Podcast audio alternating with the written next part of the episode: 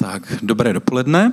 Já jsem moc rád, že tady mohu být, protože uh, já sloužím letos už 20. rokem v dětské organizaci Royal Rangers a minulý víkend jsme měli celostátní konferenci velitelů Royal Rangers v Olomouci a sloužila nám tam Ida Pencová.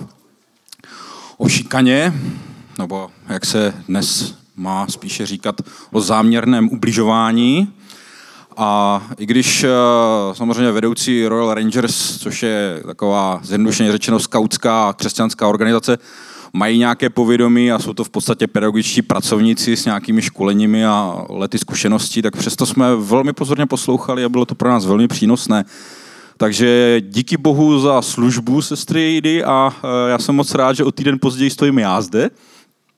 A zase mohu předat eh, snad něco já vám a přispět k slavení Velikonoc, protože eh, já jsem eh, vzděláním archeolog a eh, co se týče Velikonoc, to je jedna z mých takových srdečních záležitostí, protože Velikonoce se nádherně propojují jak ve víře židovské, tak potom v křesťanství.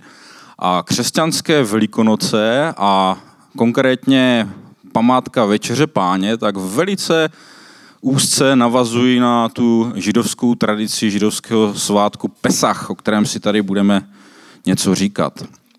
A e, nepůjdeme úplně dopodrobná do všech e, těch e, příběhů, protože předpokládám, že příběh vyproštění lidu izraelského z Egypta tak je dostatečně obecně známý, ale já Bibli studuji nejen z hlediska postavení písma božího, slova božího, ale zároveň se na to dívám i z pohledu toho svého vzdělání, což znamená nějakého toho badatele historických věd, toho archeologa. Je to pro mě i velice cený písemný pramen.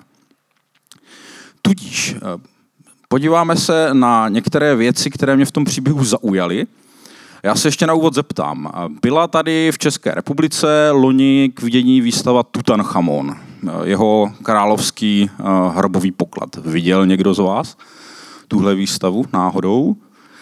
To je zrovna dobrá příležitost, jak si uvědomit některé věci, o kterých se v Biblii píše. Já jsem na té výstavě byl několikrát, tak když to byly pouze repliky, protože Egypt velmi nerad, současný Egypt pouští eh, svoje památky ze starověku někam ven tak eh, tohle bylo unikátní příležitost, protože bavíme se o tehdejší supervelmoci.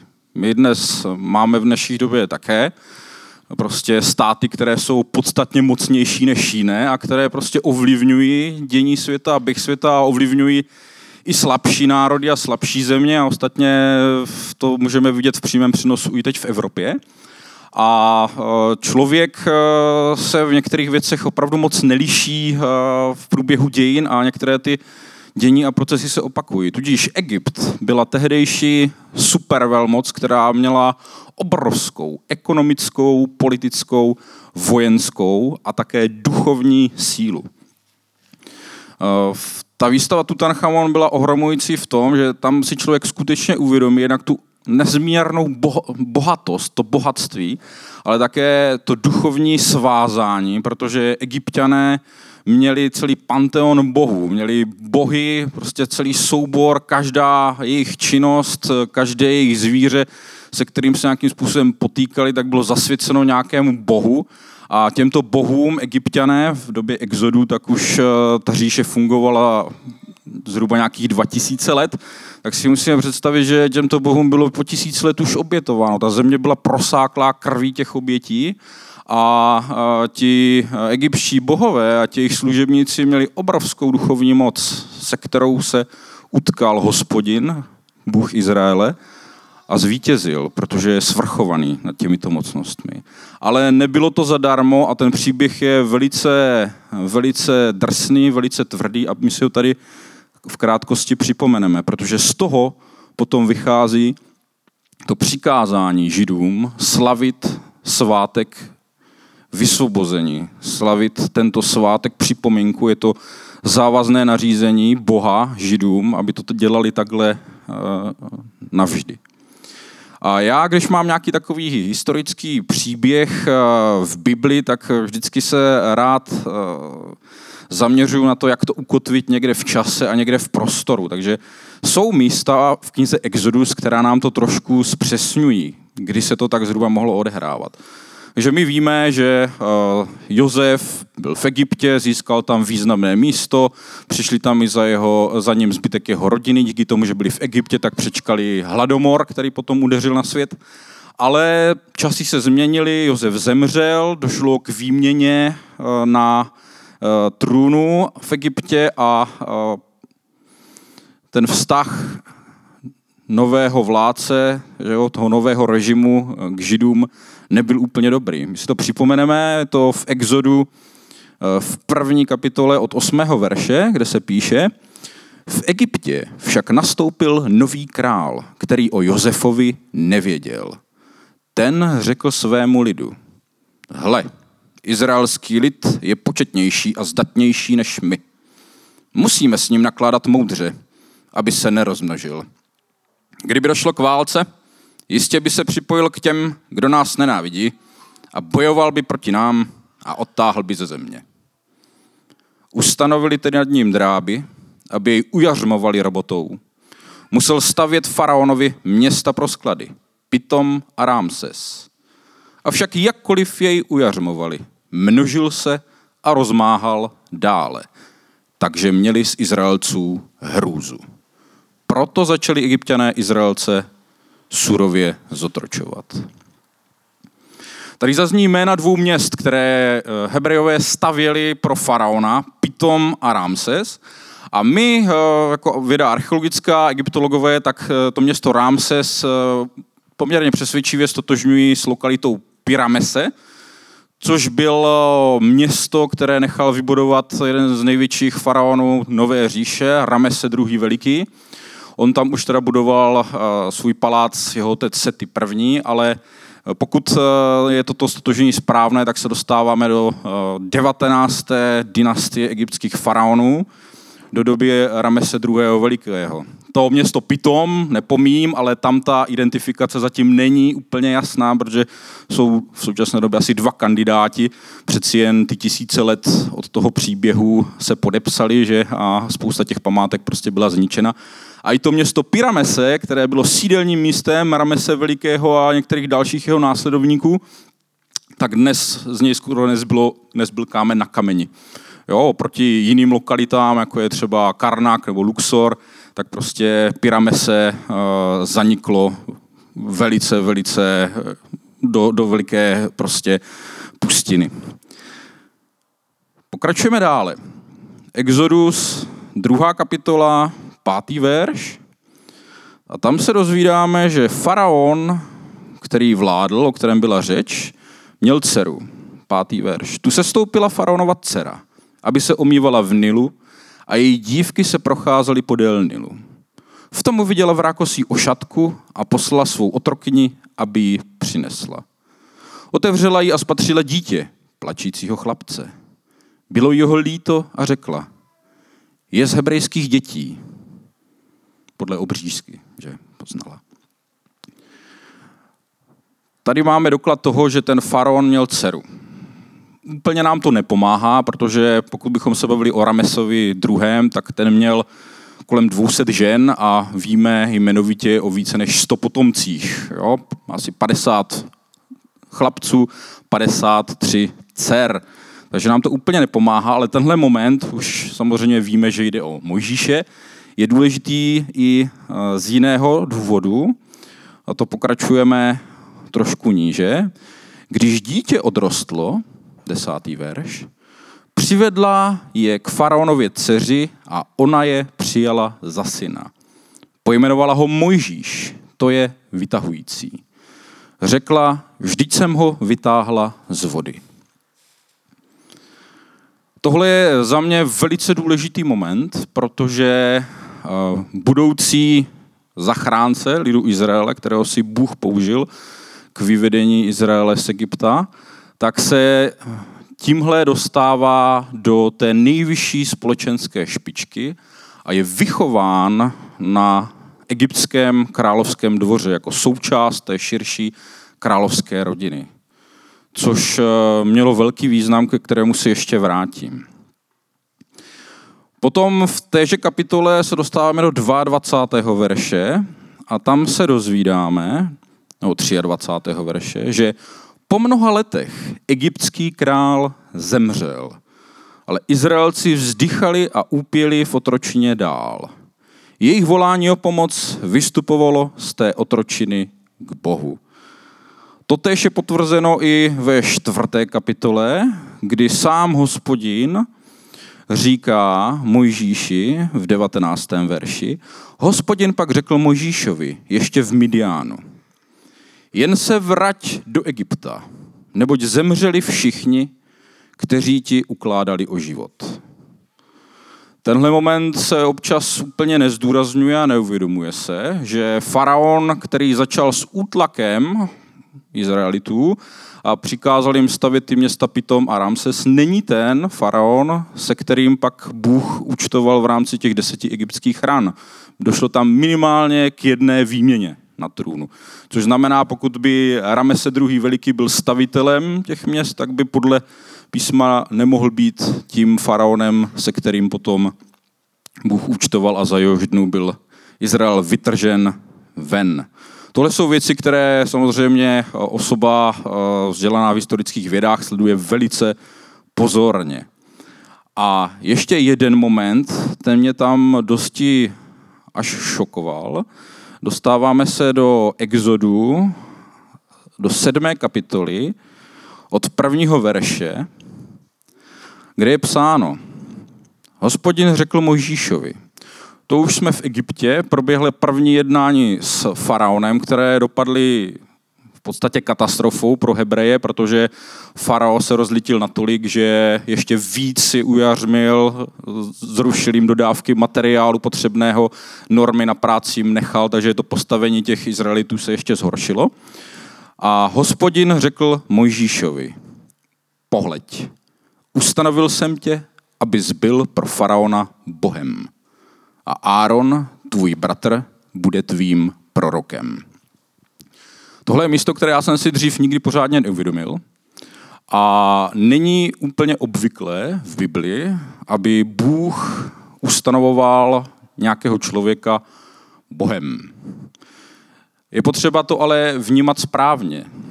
Není to, že by Mojžíš by měl být pokládán za Boha, ale jak já tomu rozumím, eh, hospodin dal Možíše, dal, vybavil ho pro jednání s faraonem. Egyptský faraon totiž byl součástí náboženství, a to do té míry, že byl považován za vtělení jednoho z egyptských bohů. Byl považován za vtělení boha Hora. Byl považován za potomka nejvyššího egyptského boha Re, boha slunce.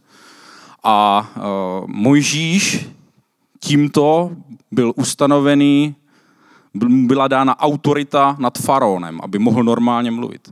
Ještě je další věc. Zmínil jsem tu jeho výchovu na egyptském dvoře. Tohle bylo mimořádné vybavení, protože eh, Mojžíš díky tomu, že byl vychováván eh, faraonovou dcerou, tak znal dopodrobna tu výchovu, ty manévry, ale znal také tu moc, kterou měli egyptští kněží, egyptští mágové, znal moc těch egyptských bohů vnitru jejich země. A tady já i vidím tu neochotu, proč se Možíši nechce zpátky. Proč nechce jít zpět a vede v tom Midiánu s Bohem diskuzi. Dávám takovou blížší analogii. Představte si, že Hitler by měl nějakého adoptivního syna, chtěl ho zabít, tak jak se to stalo Možíši, když zabil toho egyptiana a farao ho chtěl zabít, tak uh, představte si, že toho člověka by vyhledal Bůh a řekl mu, vrať se zpátky do Berlína. Jo, já tam chci provést nějaké řízení, řízení s nacisty. V téhle podobné pozici byl Mojžíš, který znal dopodrobna prostě tu obrovskou mašinérii a tu značnou sílu Egypta a pro mě je obrovským svědectvím, že i když on byl vychovaný v Egyptě, když byl vychovaný na královském dvoře, i když byl nepochybně, musel být i součástí nějakých těch kultů, tak prostě šel zpátky. Když měl svobodu, tak šel dobrovolně zpátky a aby se účastnil toho. A tenhle verš podle mě je potřeba vnímat v, v rovině toho, že Bůh dává Možíši autoritu v postavení těch egyptských, v postavení těch egyptských bohů. Pokračujeme dál a dostáváme se k těm deseti ranám egyptským. Tady je zase taková zajímavost, kdy deset ran, některé z nich se zjevně vztahovaly i na ty Izraelity. A některé ne. Když si čteme popis těch egyptských ran, tak krev v Nilu. Čteme o tom, že byla proměněná voda v Nilu v krev a po sedm dní prostě nebylo možné pít, až potom se ta voda očistila. Čteme také, že egyptští kněží a mágové udělali totéž a proměnili vodu v krev. A tohle muselo dolehnout na všechen lid, co byl v Egyptě. Izraelité víme, že byli v zemi Gošen, to znamená, to je východní polovina Nilské delty. Stejně tak žáby. Nečteme o tom, že by Izraelité byli výjimuti z rány žab. Komáři to samé. Až u čtvrté rány mouchy čteme v Exodu 8.18 od 18. kapitoly. Ale zemi Gošen, kde se zdržuje můj lid v onen den, podivuhodně odliším. Tam mouchy nebudou, aby spoznal, že já jsem hospodin i uprostřed této země. Učiním rozdíl mezi lidem svým a lidem tvým, faraonovým. Toto znamení se stane zítra. Další ranou je dobytčí mor. To jsme v deváté kapitole a od čtvrtého verše opět vidíme odlišení. Hospodin však bude podivuhodně rozlišovat mezi stády izraelskými a stády egyptskými, takže nezajde nic z toho, co patří Izraelcům.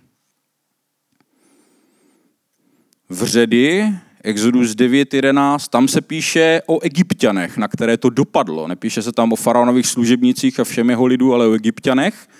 A má to i významný duchovní potenciál, protože eh, vředy postihly i ty židovské kněze a má, ty egyptské kněze a mágy a tím pádem oni byli nečistí z hlediska toho svého kultu.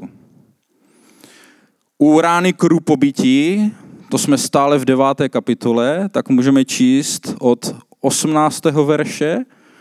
Tohle je naprosto unikátní, protože tam hospodin nabízí vyváznout nejen svému lidu Izraele, ale i egyptianům, pokud jej poslechnou. Čteme od 18. verše.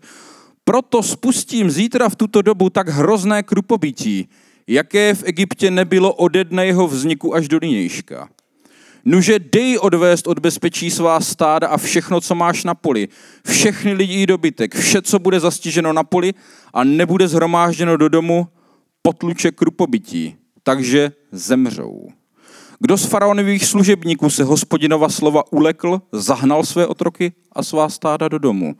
Kdo si slovo hospodinovo nevzal k srdci, nechal své otroky a svá stáda na poli. U osmé rány u kobylek zase nečteme o tom, že by to dolehlo jenom na někoho. Prostě přišly kobylky a sežrali celou úrodu.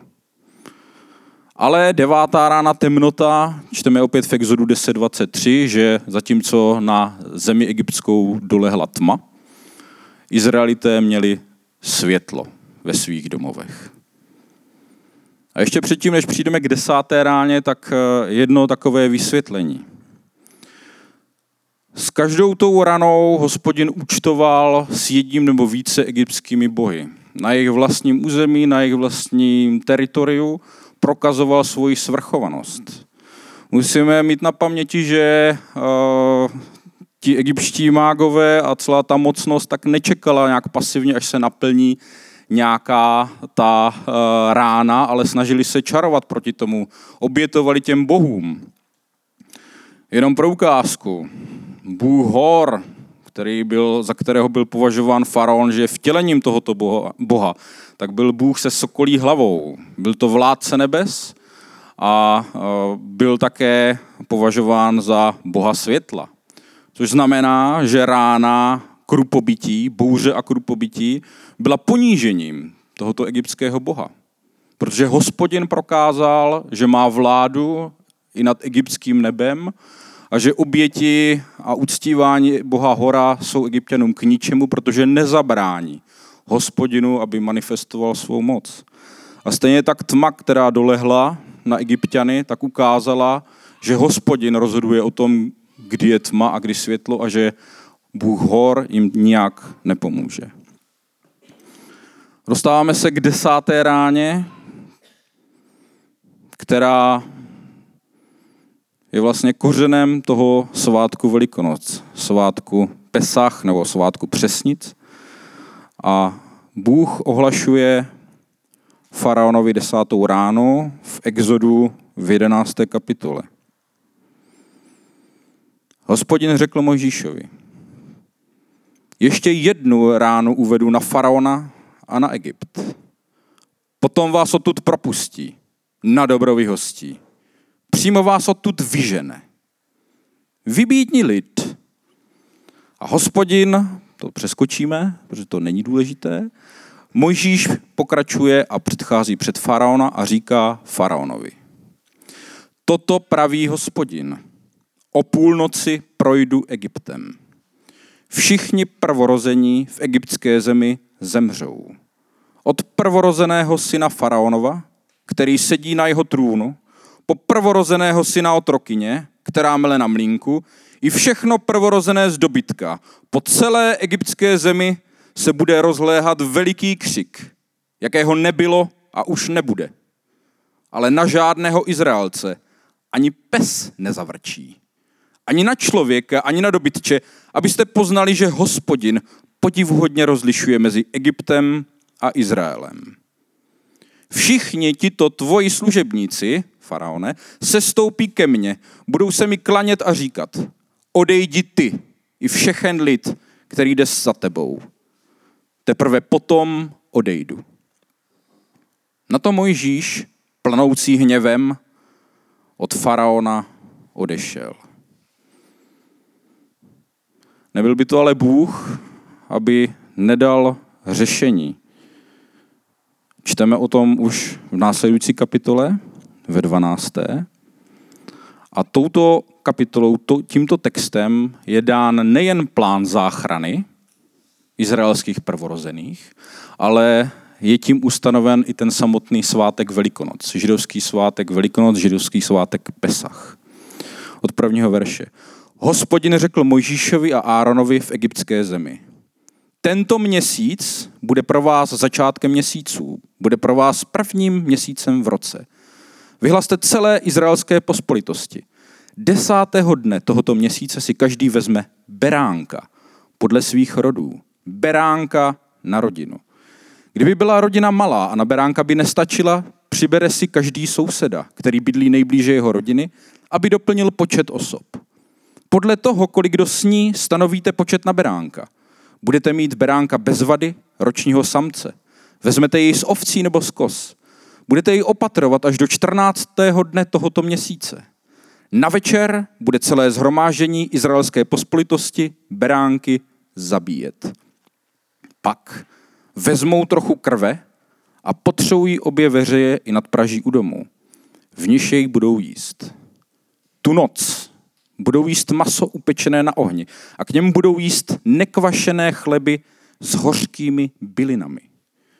Nebudete z něho jíst nic syrového ani vařeného ve vodě, nýbrž jen upečené na ohni s hlavou i s nohama a vnitřnostmi. Nic z něho nenecháte do rána. Co z něho zůstane do rána, spálíte ohněm. Budete je jíst takto. Budete mít přepásaná bedra, opánky na nohou a hůl v ruce. Sníte ji ve chvatu. To bude hospodinův hod beránka. Tu noc projdu egyptskou zemí a všechno prvorozené v egyptské zemi pobíjí. Od lidí až po dobytek. Všechna egyptská božstva postihnu svými soudy. Já jsem hospodin. Na domech, v něž budete, budete mít na zramení krev. Když tu krev uvidím, pominu vás, hebrejsky pascha, přeskočím, a nedolehne na vás zhoubný úder, až budu být egyptskou zemi. Tento den vám bude dnem pamětním. Budete jej slavit jako slavnost hospodinovu, budete jej slavit po všechna svá pokolení. Toto je provždy platné nařízení. A my víme, že se takhle stalo. Izraelci dostali od Boha pokyn, jak z této rány mohou vyváznout. A kdo poslechl, udělal to, jak hospodin nařídil. Dům byl označen krví, obětí beránka a když potom přišel, přišla rána, tak označený dům byl přeskočen. Samozřejmě mohli být i lidé iz řad Izraelců, kteří tomuhle neuvěřili a neposlechli. Ale zase na druhou stranu, pokud viděli to, co se dělo předtím, ty předchozí rány, tak vidíme, že je to docela nepravděpodobné, že by neposlechli. A je tady i uvedeno to, co už jsem zde říkal. Všechna egyptská božstva postihnu svými soudy. Pokud Bůh pobyl všechno prvorozené ze všech druhů zvířat, každé to zvíře bylo zase vyseno nějakému bohu. Třeba beránek, bůh Amon, tudíž beránkem byli Izraelité vysvobozeni. A židé dodnes slaví tento den. Dodnes si to připomínají, je to součástí jednoho z jejich největších svátků, svátku Velikonoc, svátku Pesach, od toho slova pascha, kdy Bůh prostě je vynechal z trestu, pokud oni přijali krev beránka jako označení, protože prostě se podřizují Bohu a že s ním uzavírají smlouvu a že navazují vlastně na smlouvu Abrahama, Izáka a Jakoba svých praotců a že ho budou chtít následovat potom ven. A Židé používají během toho slavení svátku Pesach takové knihy, jmenuje se to Hagada, to znamená česky vyprávění a je to vyprávění právě o vysvobození Izraele z Egypta. A bylo to opravdu velice drsné, velice otřesné a Izrael byl vyproštěn ze srdce egyptské supervelmoci za cenu nesmírných obětí. Až potom i v těch textech, jak v Biblii, tak i v těch doprovodných textech je říkáno, neradujme se příliš, protože těch mrtvých bylo mnoho. A pro nás je důležité, že právě tenhle svátek a tenhle večer, ta večeře sederová, kdy židé zabíjeli beránky a jedli je podle toho přikázání, které jsme si četli v Exodu ve 12. kapitole, tak je podle tří evangelií ze čtyř právě tou poslední večeří Ježíše Krista. A já už trošku předestřu poselství tady toho dnešního slova. Víte, židé v době Ježíšově byli také pod supervelmocí. Říše římská prostě vládla, byla největší silou, která byla tehdy v Evropě, v severní Africe a v západní Asii. Její moc a síla byla ještě větší než ta egyptská a její božstva nebyla o nic přátelštější k hospodinu, než byla ta egyptská. Ostatně i my, já jsem z Jižní Moravy a my tam máme také památky na Římany. Tam, až tam dorazili římské legie, máme tam po nich zbytky pochodových táborů, takže až sem dolehli a také máme zaniklé ty vesnice těch tehdejších obyvatel, co, co tady žili a kteří s Římany bojovali různě po několik staletí. Takže ta říše římská její moc dosahoval až do naší země.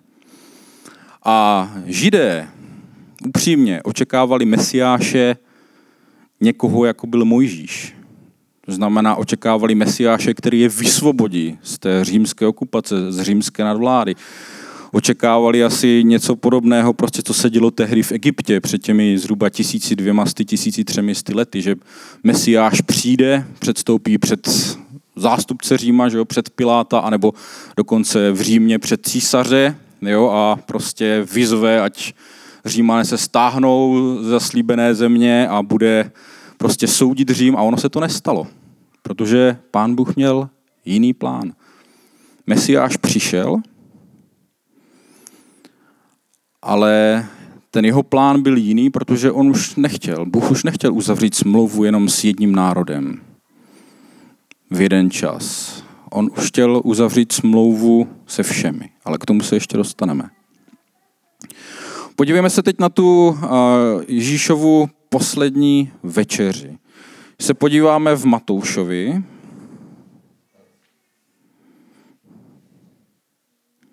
Dvacátá šestá kapitola, tak od 17. verše můžeme číst. Prvního dne o svácích nekvašených chlebů, to je Velikonoc, přišli učedníci za Ježíšem a řekli, kde chceš, abychom ti připravili velikonoční večeři? On je poslal do města k jistému člověku, aby mu řekli, mistr vzkazuje, můj čas je blízko, u tebe budu jíst se svými učedníky velikonočního beránka. Učedníci učinili, jak jim Ježíš nařídil a připravili velikonočního beránka. Na večer usedl z dvanácti ke stolu. A můžeme ve tom ještě navázat dál, 26. verš. Když jedli, vzal Ježíš chléb, požehnal, lámal a dával učedníkům se slovy. Vezměte, jeste, toto jest mé tělo. Pak vzal i kalich, vzdal díky a podal jim ho se slovy. Pijte z něho všichni, neboť toto jest má krve, která spečeťuje smlouvu a prolévá se za mnohé na odpuštění hříchů. Pravím vám, že již nebudu pít z tohoto plodu vinné révy až do toho dne, kdy budu s vámi pít kalich nový v království svého otce. Potom zaspívali chvalospěv a vyšli na Olivovou horu. Až skončíme, tak si připomeneme tu sederovou večeři, kterou dnes slaví Židé a uvidíme, že tam jsou kalichy vína, která se pijí, jsou tam požehnání před pitím vína, jsou tam požehnání před jídlem, jsou tam požehnání před eh, mytím, součástí toho je dvojí mytí rukou. A závěrem potom je i chvalospěv, což znamená, tady máme skutečně potvrzeno nejen tím, že je řečeno, že se jedná o velikonoční večeři, ale jsou tam přímo i konkrétní pasáže eh, z té rodinné bohoslužby formou večeře, kterou slaví židé dodnes, byť to slaví trošku jinak, k tomu se potom také dostaneme. A máme stejně tak v Markovi 14. kapitoli a v Lukáši ve 22. kapitole zopakováno znovu, že je to velikonoční večeře, že se připravuje beránek. Tam je zase pro historika zajímavé, jak se zpřesňují ty informace, co se týče třeba poslání učedníků, že v Matouši je zmínka, že učedníci byli posláni, aby zařídili toho beránka a to místo. V Markovi už se zmiňují, že byli posláni dva a v Lukáši už jsou jmenováni, že to byli Petr a Jan. U Lukáše potom zase zajímavé, že je, je zmínka o dvou pohárech. Jo? To zase nám ukazuje, že minimálně dva poháry tehdy se pily. Dnešní židé pijí čtyři poháry. Jo? Tady jsou předepsané tady v té Hagadě. No a dostáváme se k Janovi a tam je takový moment, který může na první dobrou vypadat, že je naprosto v rozporu s předchozími evangelii. A já to se tomu nebudu vyhýbat, protože si myslím, že zase je proto poměrně dobré vysvětlení. Jan 13. kapitola. Bylo před velikonočními svátky od prvního verše. Ježíš přišel, že přišla jeho hodina, aby z tohoto světa šel k otci. Miloval své, kteří jsou ve světě a prokázal svou lásku k ním až do konce. Když byli u večeře a ďábel již vložil do srdce Jidáše Iškariotského, syna Šimonova, aby ho zradil, Ježíš vstal od stolu a vědom si toho, že mu otec dal všechno do rukou, že od Boha vyšel a k Bohu odchází, odložil svrchní šat, vzal něné plátno a přepásal se. Pak nalil vodu do umyvadla a začal učedníkům umývat nohy a utírat je plátnem, jimž byl přepásán. Tady se praví, že bylo před velikonočními svátky a že proběhla poslední večeře, ale nezmiňuje se tady, že by to byla ta přímo velikonoční večeře Sederová. To ještě nemusí nic znamenat, ale podíváme se do 26. verše a tam už to znalce trošku zarazí. Už probíhá ta Jidášova zrada, to jeho označení a učetník Jan se táže Ježíše, kdo ho zradí. Ježíš odpovídá. Je to ten, pro koho omočím tuto skývu chleba a podám můj. Omočil tedy skývu, vzal a dal Jidáši Iškariotskému, synu Šimonovi. Tehdy po té skývě vstoupil do něho Satan. Ježíš mu řekl, co chceš učinit, učiň hned. Nikdo u stolu nepochopil, proč mu to řekl. Protože měl jídáš u sebe pokladnici, domnívali se někteří, že ho poslal nakoupit, co potřebují na svátky, nebo dát něco chudým. Tenhle text úplně nedává smysl v tom, že by se jednalo o sederovou večeři, protože během sederového večera by už nešlo moc nic nakoupit, jelikož všude bylo zavřeno. Jo, to byl jeden z největších židovských svátků. Tudíž nám to úplně nesedí s tím, co bylo řečeno předtím a ještě větší nebo potvrzení toho, že eh, Jan tady uvádí den předtím je eh, verš v 18. kapitole 28. verši. A kde se píše, skočíme tady ještě do 28. a už proběhlo Ježíšovo zatčení a čteme. Od Kajfáše vedli Ježíše do místodržitelského paláce. Bylo časně z rána. Židé sami do paláce nevešli, aby se neposkvrnili a mohli jíst velikonočního beránka. To znamená, že kněžstvo izraelské v té době, tak uh, už v té době mělo být podle předchozích evangelií po sederu a tady čteme v Janovi, že teprve se uh, seder chystal u těch židů. Tenhle roz, uh, zdánlivý rozpor může mít řadu vysvětlení. V prvé řadě je potřeba si uvědomit, že krátce po Ježíšově době došlo k sérii zničujících válek s římskými okupanty. Zaniknul chrám, byl zbořený i Jeruzalém, místo něho bylo postaveno římské město pohanské. A také zanikla řada židovských proudů a směrů. A mně se v tenhle, v tenhle moment líbí komentář teologa Kinnera, který uvádí e, možnost, že e, různé židovské proudy počítali čas trošku odlišně. To znamená, že ten svátek mohli mít trošku posunutý, že ho neslavili v jeden konkrétní stejný den. Dává mi to docela smysl, protože když se podíváme na naše křesťanské velikonoce, tak my máme velikonoční neděli dnes. Východní církve, ortodoxní, pravoslavná, slaví velikonoce o týden později. Mají to 16. dubna. A stejně tak Židé už měli svátek Pesach, teď ve středu, pátého, měli sederovou večeři. A pak následuje ten sedmidenní svátek nekvašených chlebů. Tudíž nevíme a já sám se jednou těším na to, až, až se to dozvím, až zemřu a už budou jasné ty věci, které nám jsou tady skryté a kde my je, jako ti archeologové objevujeme ty střípky, které nám dohromady někdy dávají smysl, někdy nedávají smysl. Ale myslím si, že to tak může být, že skutečně eh, židé třeba v Galileji to slavili trošičku jinak.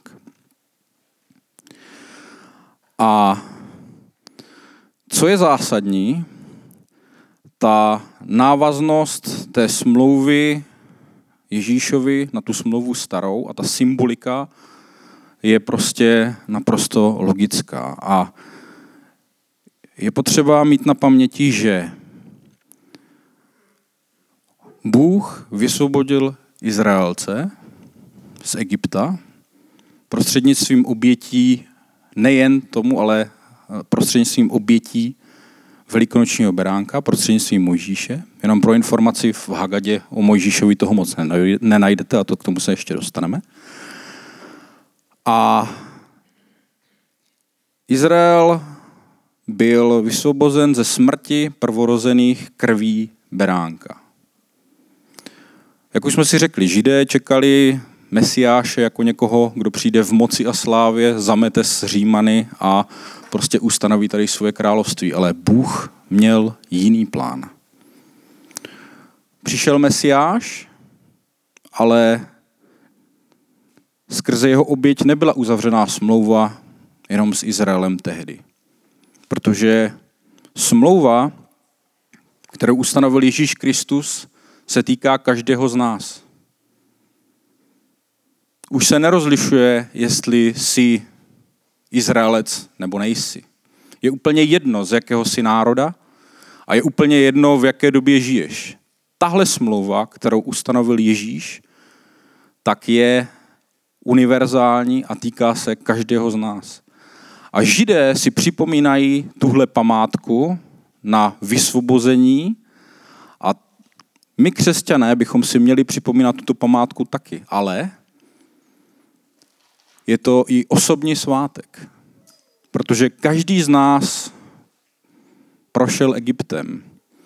Než jsme přijali Ježíše Krista jako našeho spasitele, jako našeho mesiáše, a když jsme přistoupili na tu smlouvu jeho, že nás vykoupil svojí svatou krví, jako ten beránek, jako ta zástupná oběť, a že jsme vyvázli ze smrti hříchu, protože jak víme, mzdou hříchu je smrt, tak tohle je věc, která se týká jednoho každého z nás. Tohle je věc, která má smysl si připomínat a nejen o velikonocích, ale každý týden a každý den. Židé si připomínají, kde byli v Egyptě, jak tam upěli. A my si máme připomínat, kde jsme byli my. A pozor, stejně jako Izraelité byli vysvobozeni a ta generace ale nedorazila do té zaslíbené země, tohle je pro nás varování. Ona to byla velká generace, byla vyvedena ven a na ní navázali generace další, ale nenaplnila úplně ten boží plán tak, jak měla vlastní vinou. Tohle je memento i pro nás. My jsme byli vysvobozeni, přistoupili jsme ke smlouvě a jsme zachráněni, ale ještě nemáme doběhnutý běh. Každý den nás čekají různé svody, překážky a stejně jako ti Izraelci sice vyšli z Egypta, ale čekalo je mnoho bojů a nedorazili, tak prosím, toto je poselství Velikonoc, kdy my, když jsme vysvobozeni Ježíšem, tak přesto musíme si připomínat, co pro nás udělal už, aby nás to posilovalo i do budoucna. Takže já bych dal teď výzvu na závěr, abychom se zamysleli na to, co pro nás Bůh udělal jaké to bylo pro nás, když jsme se obrátili, z čeho jsme vzešli, z jakého Egypta jsme byli osvobozeni. A abychom za to vzdali Bohu dnes díky. A až budeme přijímat, tak abychom na to mysleli, protože tohle je znamení té smlouvy, která byla před dvěma tisíci lety uzavřena a týká se každého jednoho z nás. A je úplně jedno, jakého jsme postavení, vzdělání nebo uh, národa. Bůh měl plán ten plán byl realizován a my, když tady jsme, tak to znamená, že jsme to přijali za své. Chvála Bohu za to. Pane Ježíši, já ti děkuji za tvoji svatou oběť na kříži. Já ti děkuji za krev tvoji, která byla prolita. Pane, já tě prosím za to, abychom si připomínali, aby nám nescházelo z mysli to, co si pro nás udělal, že se za nás obětoval, že jak eh, velikonoční beránek byl obětován za eh, zachranu prvorozených, tak ty jsi byl obětován za záchranu každého z nás. Já ti děkuji, pane, že jsi nám ukázal, tuto smlouvu a za to, že jsme ji mohli přijmout za svou. My ti, pane, děkujeme, že jsme tvojí svatou krví očištění a proměnění. My ti děkujeme, pane, za to, že tě můžeme následovat a prosíme tě, pane, my ti děkujeme za to, že můžeme si připomínat tvoji svatou oběť a prosíme tě, ať nikdy ani den nám nesklouzne noha, aby nás, držela tvo, aby nás drželo tvoje milosrdenství, abys nás vedl a my chceme dojít do vítězného konce. My chceme doběhnout ten běh, abychom obstáli abychom prostě se osvědčili, aby ta smlouva byla platná každý den našeho života. My ti děkujeme za to vyproštění a za to vysvobození z toho, kde jsme byli a za to, že se můžeme nazývat božími dětmi skrze tvoji svatou oběť, pane. Děkujeme ti za tu milost, děkujeme ti za to, že ty nás miluješ a že nemusíme hledět na Boha jenom s hrůzou, ale že ty se na nás směješ z nebe a fandíš nám a děkuji ti Bože za to, že prostě tě máme, že to není o tom, jak my jsme dobří a co všechno umíme a co zvládáme, ale že je to tvoje láska, tvoje milost, která nás drží, pane. Amen.